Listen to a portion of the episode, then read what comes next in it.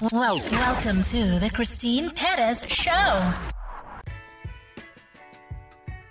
I'm Christine. I'm a lifestyle entrepreneur and a digital creator. Every week, we feature inspiring guests with inspiring stories. My goal is to align your life on purpose. Thanks for spending time with me. Just do your work, listen, and let the class begin.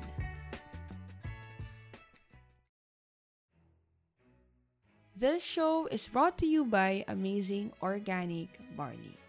If you're someone like me na health conscious or you want to prevent diseases in the future or marami ka na mahal sa buhay na nawala because of a disease that runs in the family, I suggest you take this barley. I have a quick story for this. My sister was diagnosed with dengue. Life and death situation siya kasi bumagsak yung platelets niya. I rushed to Cavite, brought barley, pinainom ko siya noon and overnight, tumaas yung bilang ng platelets niya. From life and death situation, now, she's healthy and she fully recovered from dengue. So, hindi to lasang damo ah. okay, lasa tong matcha. What's good about this is, marami tong testimonies you can search about this amazing organic barley. What I love about this amazing organic barley is it's gluten-free, dairy-free, additive-free, and GMO free. And it's also vegan friendly. If you want to know more about this awesome product, you can click the link in this podcast. Or if you want to avail our up to 50% membership discount, again, click the link in this podcast. And with that, let's proceed to our episode for today. Our guest today is a father of two kids, a former OW and undergraduate, creator of jgregorio.com, founder of Negosyo Toolkit, and has 100,000 combined following on YouTube and Facebook. He has his own digital marketing agency and has eight years of online marketing experience. He's a business coach for serious people who wants to grow and scale their business online. Welcome to the show, Mr. J. Gregorio. Thank you so much, Teen, sa invitation. It's my privilege na ano, ma, ma ano, ma-interview mo sa podcast mo. So, uh, excited ako sa ano natin sa interview. Yes, thank you, Coach J. Thank you for joining us. Sa mga viewers natin, just a quick, ano lang, no, introduction. So, nag-meet kami ni Coach J through Miss Carmela Villanueva. And taga-Cavite din siya. So, magkalapit lang kami. Actually, gentry siya. Dasma naman yung house nung sa sister ko. And nakaka-amaze lang din kasi we have a common denominator kasi parang kaming undergrad. Ako po hanggang second year college lang. Kayo, Mr. J, hanggang anong year kayo nakatapos? Uh, ano, third year. so, ah, one year na lang. Uh, uh, one year na lang. Pero uh, wala naman doon, di ba? Ang college is good, but at the end of the day, kung hindi pa rin natin i-apply yung mga matututunan natin, yung experience sa uh, personal life and in business, hindi pa rin natin talaga magagamit siya ng tama. So, no problem. No problem kung undergrad tayo or graduate. Walang problema dyan. mm Tama eh. Kasi ano talaga, wala naman yan sa background talaga, di ba? So, yes. I read your blog, uh, yung sinend mo sa akin. And um, actually, nakakamiss yung story ni Coach J. Ang ko gustong itanong kasi mamaya, no, ma- masyadong mga ano, yummy yung mga questions natin mamaya kasi talagang malalaman natin yung mga lowest point niya. And ilang beses po kayo nag-start from scratch, if I may hmm, ask? Multiple times. Multiple times. Kasi way back 2012 pa lang, nagsimula na talaga akong ano, pasukin yung pag, magnenegosyo. Mm. And then, ang mm. pinaka, unang-unang negosyo ko, naalala ko noon, yung bata pa lang ako kasi yung parents ko, mahilig na talaga sa, yung, yung sari-sari store, pagtitinda. So, maaga akong namulat sa sales sa sa parents ko. So, negosyante talaga yung mother ko. Pero hindi siya yung negosyanteng uh, milyonarya. Kumbaga yung mga average na, na, na, na meron siyang tindahan, naglalako, ako sumasama ko sa pagtitinda. So doon ako na-open sa sales. Uh, which is really good. Actually, magandang training ground yun sa mga kabataan ngayon, no? Kasi mm-hmm. yung selling, kahit saan ka dalhin yan, basta marunong kang magbenta, mabubuhay ka talaga. At pwede yes. ka kumita ng malaki. May I ask, ano binibenta niyo nung maliit ka? Anong mga paninda niyo? Ano yun, yung common na nabibili mo sa tindahan. Nagbebenta kami ng gulay, ng ulam, ng isda, lahat. Ayun yung kabataan ko. Oo. So, mas na-develop talaga yung confidence mo, maliit ka pa lang. ah. Mm, mm. Oo. Eh, wala Mm. pang online dati, wala pang mga Oo. Facebook. Oo, hindi hindi hindi pa ako familiar dun sa paggamit ng computer. Hindi ko nga alam na may internet eh. Kasi Mm. lumaki ko sa ah, Bulacan, merong island doon. So medyo malayo kami sa bayan. Wala kaming access sa internet talaga kasi malayo yung lugar namin. Maga probinsya talaga yung lugar namin. Mm. Then, from the province, ah, Mm. balita ko nag-abroad ka daw. Anong Yes. naging work? ah. Saan ka nagtrabaho? Ah, okay. Before ako mag-abroad, so ayun, third year, hindi ko siya natuloy kasi maagang nag-asawa, ayun. And Mm. then, bago ako mag-abroad, nag-apply muna ako ng trabaho dito sa atin, sa Pilipinas, sa local. So may mga na-applyan naman ako, pero sabi ko parang kulang ang sinasahod ko. Ah, isa yung Mm. anak ko, pero hindi ko pa rin mai-provide yung pangangailangan niya. So sabi ng, pe- ng parents ko, mga kapatid ko, baka abroad ang solusyon para yumaman, maging successful. So okay nakinig naman. Kasi yung mga pinsan ko, okay naman kahit papano, yung mga iba kong Mm. nakikita, ah, kahit papano is kumikita sila.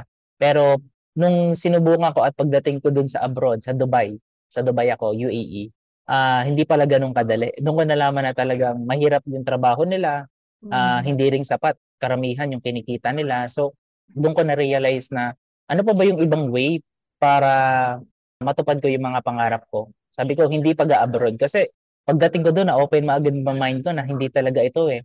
Ah, sumasahod ako doon ng napakaliit lang. For one year, sumasahod ako doon ng 20 to 25,000 per month. So dito sa Pilipinas, parang kinikita na yun ng mga manager, di ba? Or sa ibang work.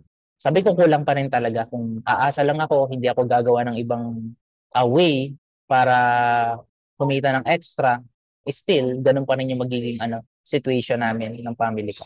Yun siya. Kasi, tama eh. Pwede mo kitain yan sa, sa Pilipinas. So, parang doon na na-open yung mind mo. And sa mga nanonood na OFWs dito or yung mga mga audience natin, no, hindi madaling mag-work sa abroad. Akala nila mabilis agad yung kita ng malaki. Yes, yes. Tama. Mhm. Then, from OFW, paano ka nag-transition sa pag-business? Sa online business. Dito sa online business na ginagawa ko. Um, habang OFW ko noon that time, 2015 to 2016, ano na talaga ako yung talagang ano eh, nagre-research ako, naghahanap ako ng mga opportunity online. Hindi hindi ako Mm. hindi ko sinayang yung time kahit na abroad ako at busy sa trabaho, o trabaho namin doon 12 hours minimum, minsan 24 hours a day, walang pahinga. Kaya sabi ko, may mga ano, may mga ex, oo, may mga extra time ako na magagamit ko. Pag day off, ganyan, ginagamit ko yan para mag-research, mag-aral sa online marketing. So, ang nakita ko, online marketing ang pwede kong simulan kasi nga, internet, di ba? Kung Mm. OFW ko, pwede ko na siyang simulan kaagad-agad. Hindi ko na hindi Mm. hindi ko kailangan maghintay pong makauwi ng Pilipinas para makapagsimula ng negosyo. So, na-discover ko talaga yung online marketing sa online, yung mga free time ko talaga nag-aral ako, naghanap ako ng mga mentor, naghanap ako ng mga coaches sa YouTube, ayan, sa internet na sinundan ko at pinakinggan ko yung mga advice nila. Then, doon na open yung mind ko na, okay, may mga ganito pala. Pwede kong magsimula sa ganitong type of business. So, doon na open. Pero, nung ginawa ko na siya, hindi rin pala ganun kadali. Nung nag-abroad ako, parang sige, try ko. So, gawa mo ng paraan. Ah, that time, 3,000 ang enrollment eh, para maka-join ka sa opportunity na pinasukan ko. Mm. And nag-enjoy naman ako sa process, mga training, pinanood ko. Pero sabi ko, okay to ha. Yung, yung one year of experience, hindi ko tiningnan na parang nag-fail ako. Kasi nga, in one year, kumita ko ng, naalala ko mga 800 pesos in one year. Yun yung kinita ko. Mm-mm. Pero sabi ko, Mm. breakthrough to kasi nga na, na-experience ko na kumita online. So ako yung ano, Mm. ako talaga yung ano talaga newbie, ah, average, talagang walang alam sa online marketing. Nag-attempt Mm. lang, nag-aral, and then natutunan. And then Mm. my goal naman is yun, i-share ko na yung experience ko at yung mga natutunan ko sa mga kababayan natin, especially sa mga OFW ng mga students ko. Yan Paano siya. yung paano yung time management mo nun? Kasi OFW ka nun, tapos nag-online business ka. So, Mm-mm. paano mo ginagawa siya? Kasi sabi mo kanina 12 to 24 hours. Anong work mo din pala before? Sa ano kami, sa events company sa Dubai. So kapag events, alam mo naman na busy ang schedule dyan, set up ng mga events. Ang dami, ang daming ano, ang daming mga kailangan gawin. So sa time management, yun nga, sabi ko sa day off, meron naman kaming day off uh, once a week. Tapos after work, minsan natutulog na ako ng 12 a.m. minimum to 2 a.m. Then gising na maaga. Talagang hindi ko sinayang yung ano mga oras na yon na makapag-aral ako kahit hindi ako kumikita ng malaki. Ayun siya. Kaya sa mga OFWs natin nakikinig, pwede ka palang kumita online na. Kahit nasan ka sa mundo, basta meron kang internet, may phone ka, or Yes. laptop. In- I don't know kung anong resources mo pa nun that time. Laptop ba gamit mo nun or phone lang? ah? Oo, meron akong ano naman, second hand na laptop noon. Pero sa akin, ano, wag silang mag-focus kaagad dun sa papaano sila kikita sa negosyo. Mag-focus sila paano ba sila matututo, paano gagawin ang negosyo. Mag-focus sila kung paano nila makukuha yung tamang knowledge, tamang skill set. Pang, ah, importante rin, of course, yung tamang mindset sa pagnenegosyo. Bakit ka ba papasukin ng negosyo? Ano bang dahilan, 'di ba? Anong reason, ano yung purpose bakit mo sisimulan yung pagnenegosyo? Ayun siya. Hmm. Da- Dagdag ko yun, no? maganda yung point ni dyan, no, Coach J. Sabi mo kanina, huwag kang mag-focus sa pera, focus ka doon sa matuto and sa skills. Dahil to follow yung pera pag na-master mo tong dalawang to. And yun nga, nalulungkot lang din ako minsan kasi yung mga kababayan tayo na uh, they felt disappointed pag di kumikita sila agad when they start their own business. And Yes. they forgot na may proseso. Tama ba? Na kailangan Tama. nilang pagdaanan. Exactly. Mm-mm. Tama And siya. what what amazed me kasi sa inyo is I read your blog and you wrote there na ang focus mo is to help people earn rather Yes. than making money. Could you ex expound that? Explain mo sa amin. Could you explain that? Ano yung ibig sabihin mo doon? Okay. Ang meaning nun, ano siya, recently kasi, may mga businesses akong sinimulan, nag-fail ako, parang na-out of focus ako, na parang ang goal ko is kumita na lang, focus ko is kumita ng malaki, mas maging successful pa. So, ang akala ko, yun na pala yung gusto kong gawin. And then, na-discover ko na, na yung purpose ko pala, na talagang ginagawa ko is, hindi naman talaga kumita, syempre kasama yan hindi naman talaga mawawala yan. Kailangan natin na kumita, kailangan natin ng income para sa pamilya natin. Pero ang pinaka nagpupush talaga sa akin na kaya ko ginagawa yung yung business ko is para makatulong. So instead of focusing on earning, nakapokus na ako ngayon on helping people. And naniniwala naman ako, the, the more na nakakatulong tayo sa ibang tao, the more na mas dadami yung blessings na darating sa atin. Kumbaga, sigad na yung magbibigay sa atin. So, ano yon pinaniniwalaan ko yon kung ano yung value na naibibigay mo dun sa community mo, sa market mo, is yun yung magdidikta ng results na makukuha mo. So doon ako ngayon nakapokus ngayon para hindi rin ako ma-disappoint kung hindi ako kumita ng ganito, hindi ako disappointed. Pero kung nakapokus ako, nakatulong ako sa mga kababayan natin na magkaroon ng konting transformation sa buhay nila, ma-realize nila, ah, pwede pala akong magsimula ng negosyo while working abroad. Para pag uwi ko ng abroad, meron akong tamang skill set, knowledge, and mindset para ito na yung gagamitin ko as a foundation para simulan yung negosyo ko. So yun yung ano, yun yung gusto kong ano talaga ibigay sa mga kababayan natin na at i-share sa kanila yung magkaroon ng tamang mindset, tamang skill set and tamang ano uh, knowledge na magagamit nila para pag nagsimula sila ng negosyo nila, uh, ready na sila. Meron na silang tamang Mm. foundation. Hindi na hindi na second option yung babalik sila ng pag-abroad. Kasi Mm. nandiyan na eh, 'di ba? Kaya na nilang magsimula ng negosyo. Mm. Yun I agree, no? Maganda yung point mo na sinabi na may goal ka na yung mga kababayan natin is matuto sila. And para hindi ka ma-disappoint, nagko-focus ka na magkaroon sila ng kahit konting transformation sa buhay nila para kumita sila. And I think, no, para sa ano sa nasabi mong yan, I think, ano, that's your parang, ano, no, parang moral compass mo or parang purpose mo. Yes. Kasi parang yung ibang tao, when they focus on making money, yes, they make money, but they're not happy. Or iba naman, kahit gusto na kumita ng pera, pero hindi ko lumalaki yung pera nila, it's because they focus on their self rather than contributing to other uh, people. Which is, hopefully, no, lahat tayo may mindset na ganyan, na yung tutulong ka sa ibang tao. Kasi, gusto ko kasama mo na si Lord na yung bahala eh, na ibigay sa'yo kung ano yung tinanim mo, ba in, in the past. And, uh, ito ah, isa sa mga, ano no, medyo curious ako, no.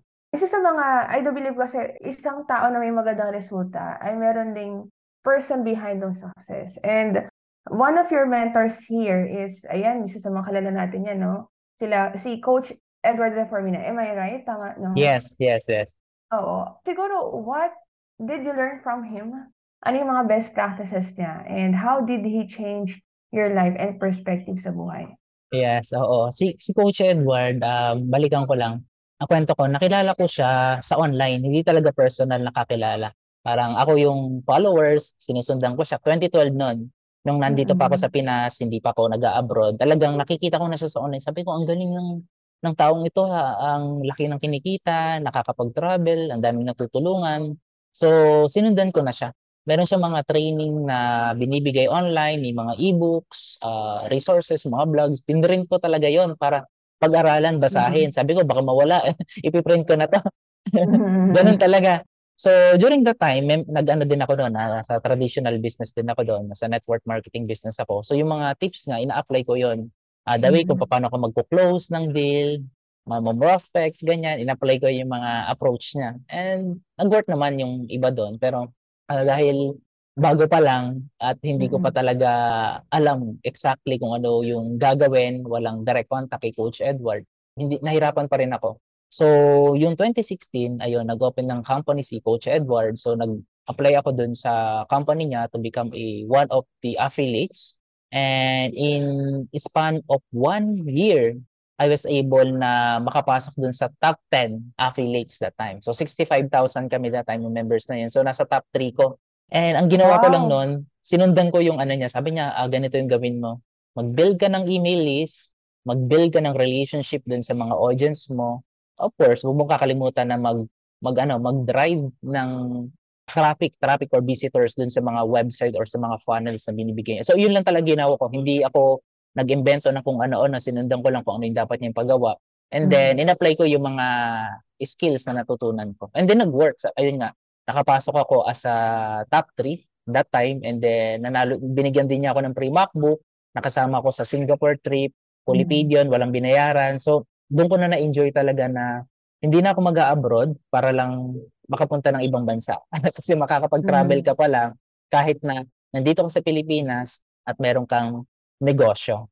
So para sa akin si Coach Edward yung unang-unang mentor na nagtiwala sa akin na meron akong kakayahan or potential na gawin yung isang bagay. And ako naniniwala ako na lahat tayo is pantay-pantay. Lahat tayo is mm-hmm. nilikha ni Lord na merong same capability na magawa yung ibang ba- magawa kung ano yung nagagawa ng iba.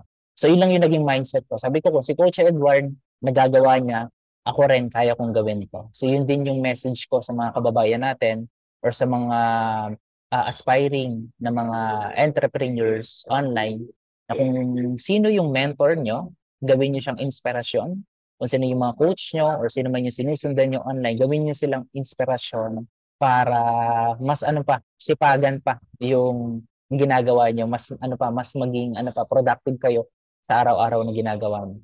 Nakaka-amaze kasi nag-start ka as parang uh, loyal follower lang niya. Yes. Since 2012. Uh-oh. Then after four years, parang dream come true kasi nagkaroon siya ng bagong company, nag-join ka, and then I think you met him personally, he coached you personally yeah. also, no? Yes, uh-uh. Then from there, hindi ka na nag-abroad, since 20 Hindi na. Hindi na. Hindi na. Travel na lang siguro. Oo. Actually, ano no?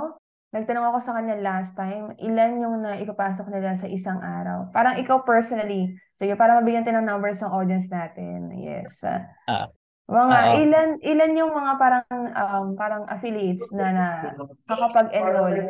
Ah, Directly okay. lang yung direct mo. Mm. Siguro ano, on average mga 10 daily. Per day. Yes, oh, average. Grabe. Oh, diba? So sa mga nanonood or nakikinig dito, uh, that's what we call affiliate marketing. So yung, yung yung kasi version affiliate marketing sa TikTok na kasi yun eh, iba naman yun. Pero yung Yes, affiliate oo. marketing Basta may link ka and then you advertise it, meron kang magiging commission once na may bumili sa'yo or nag-abili Yes. sa'yo. No? Oo. Affiliate marketing is a program. Pero yung program ng affiliate marketing or idea na yon is applicable sa sa any business. Kahit na meron kang traditional na business, services ang ino-offer mo, pwede siya, referral. So referral Mm. system na lang para mas clear sa iba. So ganun din Yes. kung kung nasa network marketing business ka, that's possible. Pero kailangan nyo kailangan siya ng ano eh, ng certain ah, systems in place para mag-work yung tinatawag na automation, yung merong video, makakapanood si si visitors or yung potential prospects ng video, magugustuhan, mag-a-apply, magjo-join, and dadaan siya sa sales process. Ganun yung affiliate Mm-mm. marketing na tinatawag. Marami ding mga nakikinig dito na they want to start their own business and they want to learn more paano, no? Pero ang ang tanong ko lang is, how important is the sale, sales process? Kasi diba usually ang mga online lang natin mag-post tayo sa marketplace, gano'n, di ba? May Yes. mag-inquire. How? Di ba? PM me, PM send, parang gano'n. Ah, So, si Coach Jay kasi ang trabaho niya is magkaroon ng structure yung yung business sa, sa online. yes. Yun yung parang yun yung parang um goal ng digital marketing agency niya. Could you explain pa paano siya nag-work? Oo, tama. Sales process is napaka-importante. Kasi kung imagine natin, um, analogy na, bakit si Jollibee or McDonald's is very successful? Kasi meron siyang sistema. Di ba? Kapag pumasok ka sa McDo or sa Starbucks, sa coffee shop, merong mag-a-approach sa'yo, Sir, ano po yung order nyo? Tatanungin ka. Parang kanina, nag-order ako ng coffee. Tapos tinanong tinanong ni, ni ng cash- ng cashier yung name ko. So bakit kailangan tanungin? Ah, dati ang alam ko si Starbucks lang ang gumagawa noon na tatanungin kung ano yung pangalan mo. Pero ang reason pala bakit nila tinatanong yung pangalan ng customers para mas personalize. Mas maramdaman mo na welcome ka dun sa coffee shop. Di ba mas okay na tinawag, ano po yung name niyo sir? Di ba? So sasabihin mo tapos isusulat nila yun sa ano. And then, nung bumili na ako ng kape, sabi niya, ah sir, baka gusto niyo po ng ano, makakain ganyan. Meron po kami mga ano dyan. So napabili rin ako ng ano, ng maliit na tinapay and ube pandesal. So ang tawag Mhm. doon is upsell or recommendation. So tumataas na ngayon yung order value mo or yung customer value once na nandun ka na sa store. So ganun din sa online yung sales process. Meron siyang ah, tinatawag na sales funnel na yung sales funnel na yun is may mga purpose or may mga ah, stages na pagdadaanan. Pero sobrang simple lang niya. Kapag na-click nila yung website, 'di ba? Or sa nagpost sa ganito sa social media, na-click sa ads, mapupunta yan sa isang website na kung saan pwedeng directly nandun na yung business, yung Mm-mm. services or yung offer or magbibigay mo na ng information. Ngayon, kapag nagbigay ka ng information, may mapapanood ka na video presentation, din sa video presentation, dun i-discuss ngayon kung ano yung ino-offer ng kung sino man yung advertiser. So, lahat naman tayo na-experience natin yan. Yun yung sales process. Ngayon, kapag nagustuhan mo, malilid ka ngayon sa checkout. So, mag, mag-checkout ka na, bibili ka na kung ano man yung ino-offer niya. So, kapag nabili mo na yon minsan, tatanungin ka, would you like to add this ano uh, one-time offer? Ganyan. So, yung tawag Mm. doon is recommendation or upsell strategy. So, Mm. maganda rin yon. Yung iba naman, yung upsell strategy nila is nasa back end ng offer nila. Okay, yun na yung sales process na hindi lang ang goal mo is mabentahan siya. Ang pinaka-goal mo, once na bumili siya, okay, unang-una, yung product mo na binenta is makatulong sa kanya, magamit niya yon kung physical product yan, or kung business opportunity yan, makapagsimula siya ng sariling negosyo. But, Mm-mm. Dapat meron ka pa rin tinatawag na back-end offer para mas mapataas mo yung order value ng customers na yon. Pero ang ano dapat ang rule is the more na tumataas yung price na i-offer mo sa kanya, nire-recommend mo sa kanya, doon din tumataas din yung value na binibigay mo at biniprovide dun sa mga customers mo. Ang tawag doon is value ladder. Ayun siya. Mm. Ay, ang galing, no? Nakakatawa na sa mga nakikinig dito, no? Nagkaroon ng parang, ano, na, kumbaga na-connect nyo yung pag, yung sales process sa pagpunta sa isang restaurant. So, mas Yes. naintindihan ng lahat, no? Ay, ako naintindihan, natutuwa ako kasi wala mga meaning wala ng value ladder, pala yun. Oo. So, Oo. nakakatawa kasi na-explain nyo siya in a simple language siya kahit grade 2 no maiintindihan ano. So hopefully yung mga viewers natin na nanonood na nakikinig, naiintindihan nila yung value ng sales process. And I agree with that. Pag bibili ka talaga sa Jollibee or sa McDo, pag bibili ka ng drinks ha, ah, large po ba natin? Gusto niyo po ba ng price, no? Large na rin Oo. natin. Oo, yung prices, ila-large na ba natin, di ba? So, yun nga, no, yun yung upsell, which is amazing talaga. And I agree with what you said na yung uh, may-ari ng mga McDo yan, mga Jollibee, wala naman sila, pero yung negosyo nila tumatakbo nang wala sila dahil may proseso. Yes. Kaya ganun siya importante yung process. And nakaka-amaze, no? Maganda na ipapahinga ng mga viewers natin yung uh, nasasabi niyo, no? So ngayon, um, sa pinag-usapan kasi natin kanina, ibig sabihin pala, ang passion mo is online marketing. Ano yung parang naging, ano sa'yo, parang sign na, uy, gusto ko talaga, parang ano, uh, gusto ko talaga ang online marketing. Parang ano yung naging sign mo nun? Ah, okay. Uh, sa akin, ano naman, hindi naman ako pinanganak na ito yung pangarap ko. Lumaki ko, ang pangarap ko is maging architect. Pero hmm. hindi na hindi nangyari 'yon. Mag, ma, marunong ako mag-drawing, mahilig ako mag-drawings. So hanggang drawing na lang. And then napunta ko as uh, ah, IT. So para sa akin okay din kasi kahit papaano yung mga natutunan ko as undergrad IT is na-apply ko siya ngayon sa existing business ko. So walang sayang doon sa napili kong course. Ngayon, yung online marketing, uh, nakita ko kasi to na sobrang laki rin ng potential unlike sa mga traditional business.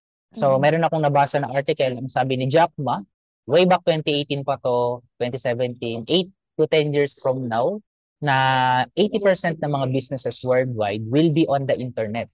That ngayon pumasok na si COVID 2019, 'di ba? 3 years magkaroon tayo ng pandemic. So mas na-realize ng mga business owners, SMEs, mga negosyante ngayon na dapat ang business ko ngayon is nasa online. Kung ang business mo is wala sa online, wala kang negosyo. Sabi ni Bill Gates, di ba? So yun yung yung yung idea. So kaya sabi ko, ito ano to, pinaka best to na na industry online marketing na talagang aralin ko dahil hindi lang para sa akin na matututo ko, ma-apply ko sa mm-hmm. business ko, para din to sa mga struggling business owners na pwede kong matulungan at mabigyan ng services na meron ako.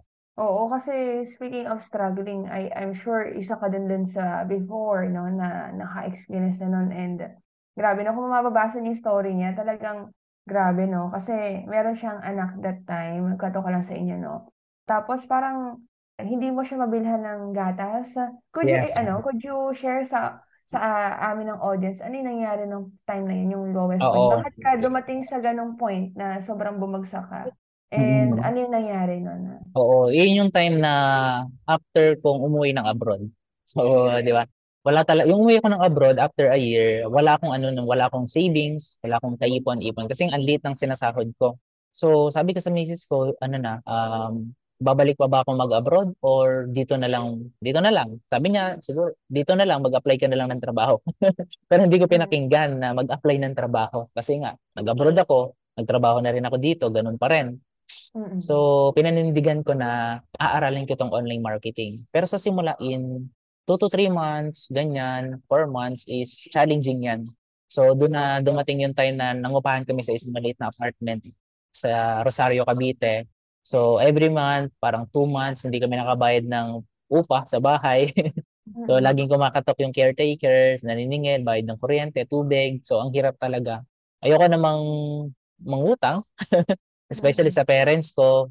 Sabi ko, ayoko nang maging pabigat pa sa parents ko na umasa na lang. So talagang gumawa ako ng paraan. So may mga ano talaga, may mga isasakripisyo ka rin madalas, madalas talaga na dapat meron kang isakripisyo kung gusto mo makuha yung isang bagay. So yung time na hindi ko mai-provide yung pangangailangan ng anak ko, yung gatas, ano kasi yon meron akong natitirang pera noon na 200 pesos na alala ko. And then, sabi ko, kailangan ko nang magbayad ng, meron ako kasi kung ano sa website, kailangan ko bayaran yung website ko para gumana, magamit ko sa pagpo-promote online. So, mas pin-priority ko yon Hindi ko na-realize na mamayang gabi pala, wala nang gatas yung anak ko. So, oh. ang nangyari, humingi siya ng panggatas and then pag-check, wala nang panggatas. So, ang ginawa ko na lang, balik ako dun sa ano, sa tindahan, sabi ko, bawiin ko na lang yung 200 pesos kasi sa smart padala pa yun eh. Doon pa ako nagbabayad before ng hosting. Wala pa akong credit card, wala akong debit card, wala akong bank account. So, smart padala ang ginagamit ko para makapagbayad ng mga website sa online na ginagamit ko sa online marketing ko. Mm. So, pero yung time na yun, sabi ko, yung ganong situation ng buhay ko, na hindi mo maibigay yung pangangailangan ng pamilya mo, 'di ba? Ganung situation is napakahirap talaga pag hindi mo na ibibigay yon. So sabi ko, hindi na ako papayag. Uh, gagawa talaga ako ng paraan. Aaralin ko 'to and i-make sure ko na mag magkakaroon ako ng ano uh, success at transformation sa buhay ko. And thank God, in the next six to six months to one year, less than a year, doon na doon ko na na-achieve talaga yung first ano, first million ko online. So Mm. sa akin yung sabi ko sobrang transformation. So sumunod na yung mga next million in the next few months dun sa business na ginagawa ko. Ang hirap nun kasi, ah, imagine may anak ka, tapos hindi mo ma-provide. Tapos, tali ka between, ah, uunahin yung business mo or uunahin mo yung family mo. And, grabe na talagang binayo mo pa sa smart padala. Wala pa like that time na, ano, ng mga credit card, debit card, no? Pero, Mm-mm. nakaka-amaze kasi from walang-wala, then, ah, after a few months, no, talagang nag, ah, talagang nag-flourish yung, yung business mo. Anyway, ang, ang tanong ko lang, kasi syempre, ano eh, meron ka din nabanggit na, syempre, merong isang company na yun nga, na naging part ka, syempre, hindi naging okay sa SEC, then, na-dissolve yung company. And syempre, talagang nawala lahat, bilang instant, wala yung income, wala lahat. Mm-mm. What happened during that time? ah? Oo, sa sa akin ano yun eh, part of the journey talaga yon. So nung time na ayun, nakaipon na, kumikita na ng malaki, nakapag-isip kami na mag-open ng company. But sad to say nga, after ilang years, one and a half year, napa-stop yung company namin. Pero Mm-mm. sabi ko, hindi pa yun yung end ng lahat. Pero Mm. may pumapasok talaga sa isip ko na parang sobrang ano na ako nun, ah, depressed na, parang gusto ko magpahinga. Nag-deactivate ako for the meantime ng social media ko. Social media rest muna. And then, ala, nasa bahay lang ako. Nag, nag, ano lang, walang ginagawa, nagmumukmok. Pero na-realize ko na kung ganito lang ang gagawin ko, di ba? Posible na ano talaga, hindi ko ma-serve yung mga taong gusto kong tulungan. So, na-realize ko, bukod sa pamilya ko na umaasa sa akin, may mga tao pang kailangan ng tulong ko. So, sabi ko, babalik ako. babalik ako. Doon na nag-come up na nag-create na ako ng sariling program. I created my program, binild ko siya, yung G. Gregory program sa collection of online marketing courses, digital marketing courses, and also nag-build din ako ng sariling platform ko, negosyo toolkit software, And right now, meron na rin akong BIP mentorship, mga business owner, um, aspiring entrepreneurs na tinutulungan ko kasama si Tin dyan sa mga Mm. BIP members ko na talagang ang goal ko is matulungan sila. So kumbaga ano, um, bounce back ang ginawa ko. So hindi ako nag ano nagpulong lang doon sa challenges na na-experience ko before. Yung challenges na yun is ginamit ko as an inspiration sa sa ginagawa ko. So, Mm. yun lang, hindi naman talaga ano eh, ang journey natin as a success hindi naman ano yan eh, pa ganyan yan eh. So, asahan natin na may mga time talaga na babagsak tayo, 'di ba? Kahit yung mga traditional na negosyo, yung pumasok yung COVID-19, bagsak talaga. Even yung airlines, bagsak sila. Pero ngayon nakakabawi na. So, ganun lang yung Mm. proseso ng ano, yung ng buhay sa sa atin ah, bilang isang business owner, negosyante, at entrepreneur, kahit ano pa man yan. May mga time na talagang ano, ipapa-experience sa atin yung mga bagay na yan. But kailangan makita natin na merong lesson tayong matututunan doon at doon tayo mas magiging ano pa ma- matatag sa mga susunod na mga journey na gagawin natin. Ayun siya. So ingredients siya para sa akin, ah Mm. team. Na, na, ingredients. ang ang ganda ng ano na na-share niya, no? Kasi dumating sa point na parang nagmumupo ka na sa kwarto. Kasi syempre imagine yung parang baby mo, yung kumpanya mo, biglang eh, all of a sudden nawala. Tapos, hindi mo na kalaban tao, kalaban mo na gobyerno na. So parang ang hirap kasi wala ka namang intention na hindi maganda. Ang intention mo lang naman tumulong. Pero parang, syempre kung ibang tao yan, they will question, Lord, bakit ganun? Bakit, bakit kailangan ito mangyari? Nakakatuwa kasi nag-bounce back ka from ah, alam mo yun, para, from depressed, diba? Nag, nag-social media detox ka din, nag-deactivate ka ng mga social media mo, pero bumalik ka ulit ng stronger.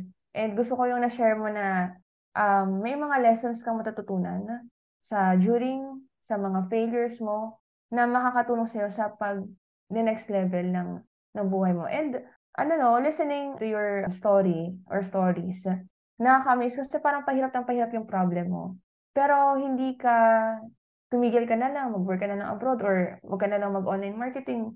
Pwede namang hindi mo na gawin, pero tinuloy mo pa din and lalong mas at makabuluhan yung yung story mo, which is nakaka ano no, nakaka-inspire sa mga nakikinig, ba? So, ang ang ano ko, ang isa sa mga naano ko noon, lagi kong nakikita sa sa website mo or sa kumbaga sa branding you know, Coach J, is your your wife and your ano no, your kids.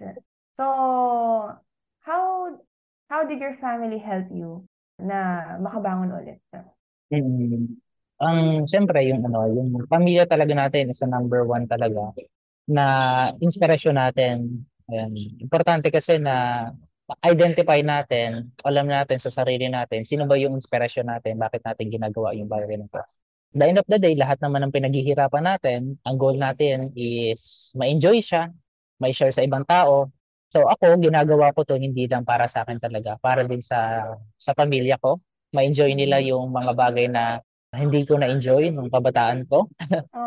so ang ngayon, ang goal ko naman is ma-experience sa sa mga mahal ko yung freedom, yung lifestyle, yung kahit papaano nga ipasyal sila, may options na makapasyal sa mga lugar na gusto naming puntahan.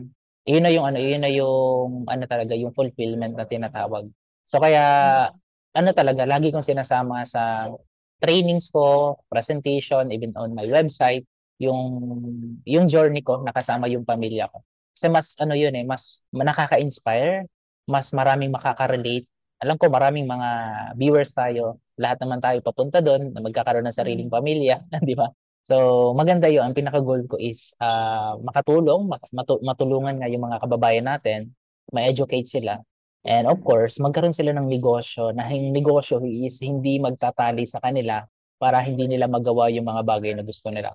Negosyo na pwede mong gawin kasama yung pamilya mo, negosyo na makakapag-travel ka, negosyo na magagawa mo yung dream business mo. Ngayon siya. I, I like what you've said, no? Negosyo na hindi ka matatali, negosyo na kasama pamilya mo, negosyo na kasama mo kahit saan. I think, no, that's the beauty of the purpose of Coach J's wisdom to share his knowledge about businesses and he's teaching Filipinos on how to start their own business online and scale their business. Um, and I think, no, nakikita ko rin kasi ng Coach J, no, parang tulungan mo rin yung mga OFWs din, mga kababayan din talaga natin na hindi na mag-abroad, na merong pera talaga sa Pilipinas. Kasi ikaw mismo eh, OFW ka pero ay, isang beses ka lang umalis, tama ba? Ng Pinas yes. at na bumalik ka. Dahil mm-hmm. naniniwala ka merong pera sa yes. Pilipinas. Oo. Sobrang ano ko. Agree, 100%. And naniniwala ako na darating yung time na number one na yung country ng Pilipinas. First world country na tayo. So, panghawakan natin yon Sobrang yaman ng Pilipinas. Sobrang daming opportunity dito sa Pilipinas kailangan lang nating uh, makita yung opportunity, ang daming opportunity. Pero naging kasanayan na kasi, 'di ba, na para maging successful, yumaman, 'di ba? Mag-abroad, magsisiman. mm. Ganyan. Pero pag ninegosyo talaga, ayan. Uh, hanap kayo, yung mga nanonood dito ng live natin, at training natin, video natin, hanap kayo ng problems, challenges, And then, dun sa problems and challenges, dun kayo mag-create ng business at mag-build ng uh, opportunity para ma-solve yung problems na yon. Kasi ang pagnenegosyo is nasa problema. The more na marami ka na mm. solve na problem sa business mo, yun yun, yun yung ano, yun yung tunay na negosyo. Diba? Lahat naman ng negosyo, restaurant, ang ang binibigay niyan sa atin is para makakain tayo, mabusog tayo yung mga negosyo na Grab, uh, transport transportation is para ma-solve yung hindi na tayo magko-commute, maglalakad, mas convenient. So kung ma-identify natin na daming problema dito sa Pilipinas, kung lahat tayo pagtutulong-tulungan natin yan na ma-solve yan, lahat tayo negosyante. Tama eh, no? Oo. Ay, ang ganda ng ano na share ni Coach Jay, ah. Totoo yun. Ang daming problema sa Pilipinas. Kung lahat-lahat magtutulungan, masolusyonan yun. Talaga, yayaman talaga ang bansa natin, no? Tama, oo. And hindi yan hindi yan imposible dahil uh, developing country ang uh, Pilipinas. But uh, Coach Jay, what do you think are the common mistakes of businesses uh, when it comes to online marketing? Online marketing. So focus tayo dito. Iba yung iba yung way sa traditional, di ba? Ayan yung mga, pag traditional business, iba yung pamamaraan nila ng pagnenegosyo. Pero sa online marketing, ito na yung nakikita ko. 2019 hanggang ngayon, 2022 and 2023 and beyond. Ito yung ano, isa sa mga mistakes sa mga nagnenegosyo. Una, nagsisimula silang magnegosyo nang hindi nila na-identify kung sino ba talaga yung tamang market na gusto lang i-serve dun sa product or services nila. Kung gawa lang sila ng negosyo, gawa lang sila ng product, And then, hindi naman pala nila alam kung para kanino to. Exactly. Pangalawa, nakakalimutan nila yung tinatawag na marketing. Okay? Marketing kasi dyan napapasok yung personal branding, branding ng business mo, promotion, paano mo maipapakita yung negosyo mo. Meron nga silang magandang produkto, pero pagdating naman sa skill set and knowledge, paano nila ipapakita yun sa mga tao, sa mga tawang tao, wala. So, karamihan talaga nagpe-fail kahit na maganda yung product or services mo. Hindi hindi kasi nakikita ng mga tao. So, kulang sa brand awareness. Ang tawag doon is marketing. Kasama pa rin yan sa marketing, yung brand awareness, advertising, promotion. Pangatlo is yung sales. Okay? Sa sales kasi, importante na meron tayong skills. Okay? Paano mo na ngayon ibebenta yung produkto mo? Okay? Paano mo na ngayon i ibebenta, ma-close yung deal, bilhin ng produkto mo, magbayad sila using online marketing. Mm-hmm. Maraming ano, marami talagang ano, uh, problems talaga na ma-encounter kapag pinasok ko yung online marketing. But ang kagandahan, marami nang naka nakapag-try, marami nang nakapagsimula, hindi lang ako, na yung mga ginagawa ko is nagwo-work din sa ibang tao. So ako, kung ano yung nakikita ko na proven sa kanila, ina-apply ko lang and then ini-improve ko siya. So, mm-hmm. yun yung ano, yun yung yung idea. Para hindi ka mag-fail, kung ano yung business model mo, hanapin mo yung competitor mo, Then check mo yung competitor mo if successful. And then kapag successful na yung competitors mo, model what works. So mas mababa na yung chance na mag-fail ka kasi nga nag-work na sa kanya. Copy-paste na lang. Yun siya, mm. copy-paste na lang. Kaya ganun, ganun nag-work yung ano, yung nag-work yung online marketing. Model what works. Ano na, pinadali na para sa atin. And guys, ha, i-note nyo yan. Model what works. So, hindi mo na kailangan mag-reinvent ng wheel, hindi mo na kailangan mag-invento, di ba? Ang kailangan mo na lang is i-copy-paste yung ginagawa ng mga competitors mo at i-duplicate mo yun bilang uh, model din or structure ng ng business mo. And nakakamiss, no? Ano, no? Ang galing, no? Uh, mayroon palang brand awareness, may promotion, may marketing. So, yan pala, totoo yun, no? ang negosyo hindi nabubuhay pag walang marketing. Kahit maganda yung produkto, pero hindi nakikita sa'yo at hindi nakikita sa or sa Facebook account or sa mga uh, social media accounts mo, bali wala din talaga yung yung product mo, no? Uh, I mean, yung marketing sa product mo, hindi siya maibibenta. Anyway, yes. um, isa, isa, isa mga curious sila kong questions, no? What do you think would be the latest trend this 2023 when it comes to online or digital marketing this 2023? Wow. All right, latest trend. Um, number one, ito, content marketing.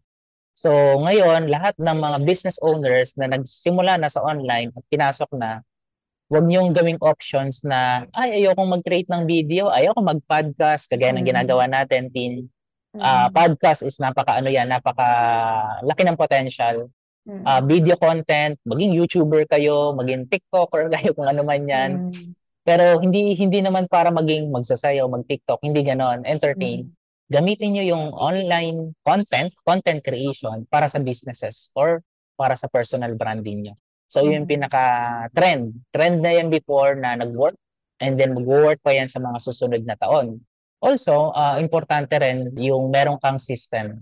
Kasi, yun nga, wala kang sales process, hindi lang sales process talaga, system in place, kasi kung ang business mo is ikaw lahat ang gumagawa, ikaw yung nakikipag-chat, ikaw yung nag na sumasagot sa mga inquiry sa email, nangungulit sa iyo, parang hindi rin siya ano eh, hindi rin siya matatawag na business, parang self-employed ka.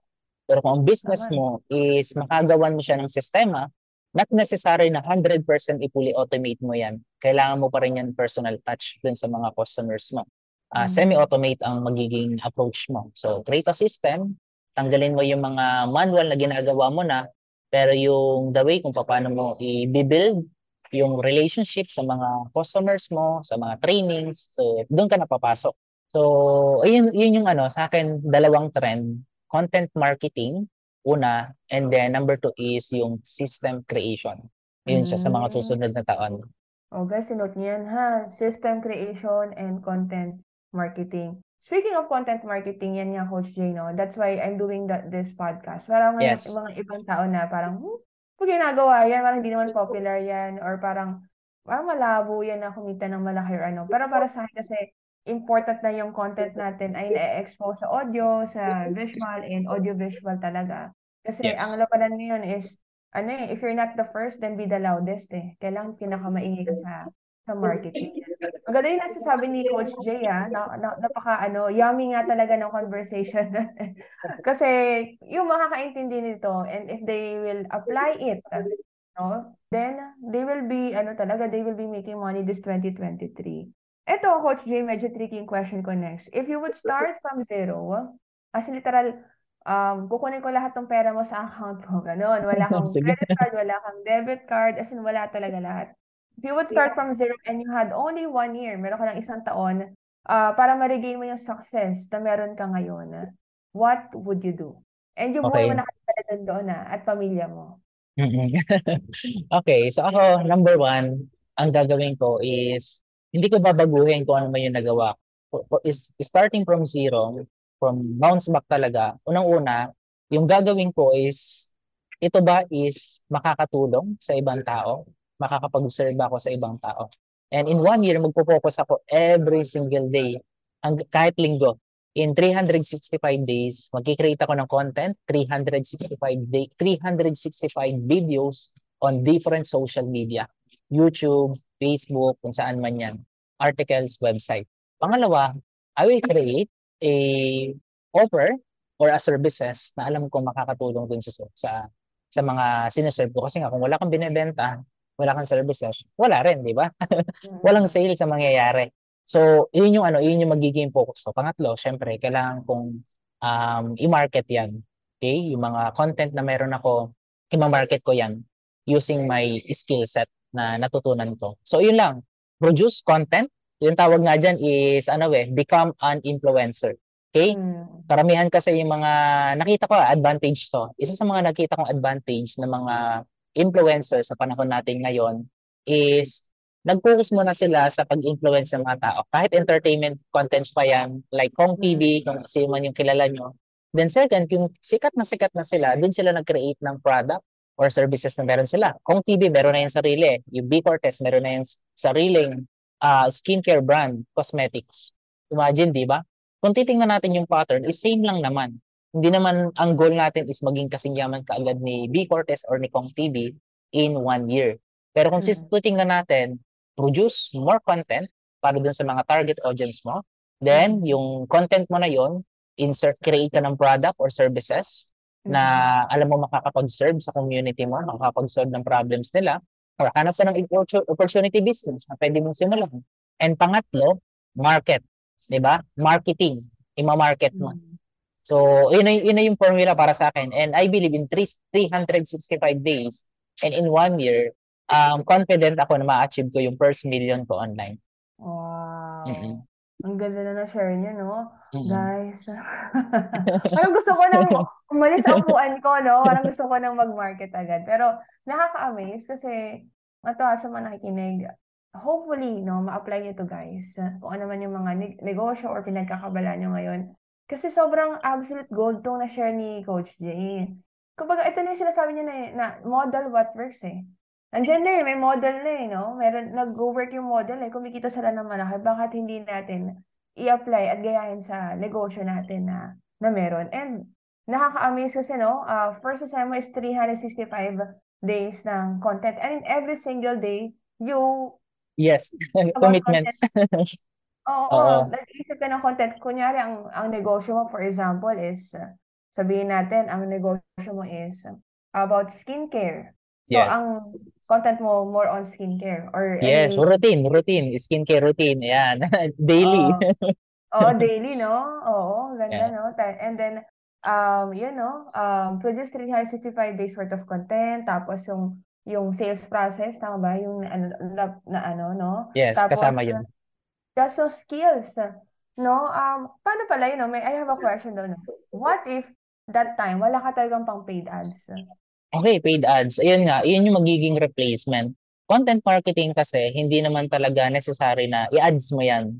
Mm-mm. Ang kagaya ng sa akin, on my YouTube channel, I started 2016. Mm-mm. To 2018, meron lang akong 5,000 subscribers. So, hindi ko kasi siya minarket, hindi ko siya pinukusan. So, nung 2019, nag-focus na ako sa YouTube. From 2019 to 2022, after 3 years, nag-jump ang subscribers ko sa YouTube alone ng 55,000 subscribers. Wow. And yung 55,000 subscribers na yon, yung naging value nun is 10 to 20x ng value.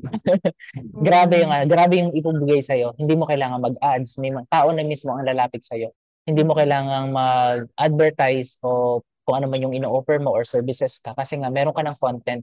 And idea lang ito, tip lang to, sa mga mag-create or papasukin ng content creation, ang pinaka-focus nyo is hindi magbenta. Mag-set kayo ng rule. Kung familiar kayo sa 80-20 rule, 80% focus on giving value and 20% is on focus on sales na para mm-hmm. ibenta yung ino-offer mo. Kapag ganun kasi yung ginawa nyo, mas mabilis na makakapag-build kayo ng relationship sa mga tao na iserve nyo at mas mabilis din na ano, parang ano yan, parang yung tayo ayaw natin na binebentahan tayo, di ba? Hmm. Pero gusto natin na bumili. Pero kung ganito yung approach na gagawin natin, kapag in-apply nyo yung educate, ang tawag dito is educational-based marketing. Educate nyo muna siya, ma'am, ganito po yung ginagamit. Pwede ko pong i-demo sa inyo. Uh, tuturuan ko po kayo step by step. Bago mo siya bentahan, ma'am, bilhin nyo na po to, nakasale po tayo. Saan ka, saan ka pipili? sa nagbebenta na i-educate ka muna, i-demo sa'yo, i-training ka, o dun sa nagbebenta directly. So, mas prepared ng tao na mag-yes or bumili sa mga nag, nag ano, nagbibigay ng value, nag-educate dun sa mga sa potential customers nila. So, yun yung sekreto sa online marketing. Huwag kayong mag-focus sa content nyo na more on selling.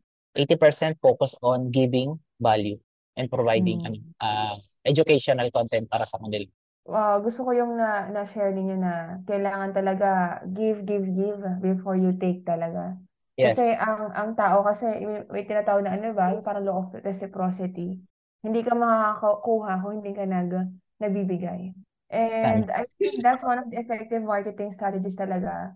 I mean, ano na yan eh, noon-noon pa yan, eh, law of reciprocity, talaga ginagawa na yan. Pero sa content marketing, it is really effective talaga. And I'm so happy, no, Coach Jay, kasi na-share niya sa audience natin yung importance ng content. So, some other people would, they would not take serious uh, about this. Pero para sa akin, and para sa amin nila, Coach Jay, that is the future no, ng uh, online or digital marketing. Especially, nag-ano na din yung e-commerce ngayon, di ba? Meron na ngayon yung tinatawag na ano, eh, shoptainment eh, yung mag-shopping ka pero may entertain ka muna bago ka mag-shopping, di ba? Kasi that's the purpose of the videos eh, to educate, to give value. And then, saka kumita. Anyway, no, um, Coach Jay. So, ito, um, before we end, no, malapit na tayo matapos, kung magiging presidente ka ng Pilipinas, ano yung isang batas na papatupad mo? At bakit? Wow. Ang gandang questions yan eh. Pero, um, hindi yan yung exact question na narinig ko before. May nagtanong lang din sa akin na kung gagawa daw ako ng batas. Anong uh-huh. batas? So, ngayon naman, presidente. Siguro ma-approve na to. Oo. Sige. Sa akin ito, law of the deadline. Batas na mayroong deadline. Imagine natin ganito, kung magkikreate tayo ng batas para sa deadline, is wala ng mga taong tamad or magpa-procrastinate sa mga dapat nating gawin. Kung meron kang isang bagay na gusto mong ma-achieve in the next 365 days, na maging millionaire or multi-millionaire, kailangan mo yung gawin unless makukulong ka. Imagine mo yung magiging impact nun sa community natin kasi merong deadline. Ito yung deadline. Kailangan maging, ano ka, uh, ma-achieve mo to yung sinet mo na 100,000 subscribers sa YouTube mo. Depende yan sa sinet mo na goals or results na gusto mong ma-achieve. Pero sobrang importante nun, law of the deadline. Kasi pag binigyan natin ng deadline yung sarili natin sa mga bagay na gusto nating gawin, uh, doon magiging ano eh, doon doon mangyayari yung yung success eh. Kasi ang success kasi hindi naman yan talaga kusa na dumarating. Alam po, alam mo naman to na ang success is pinagtatrabahuhan. 'Di ba? Nakadepende yan kung gaano ka kasipag sa ginagawa mo.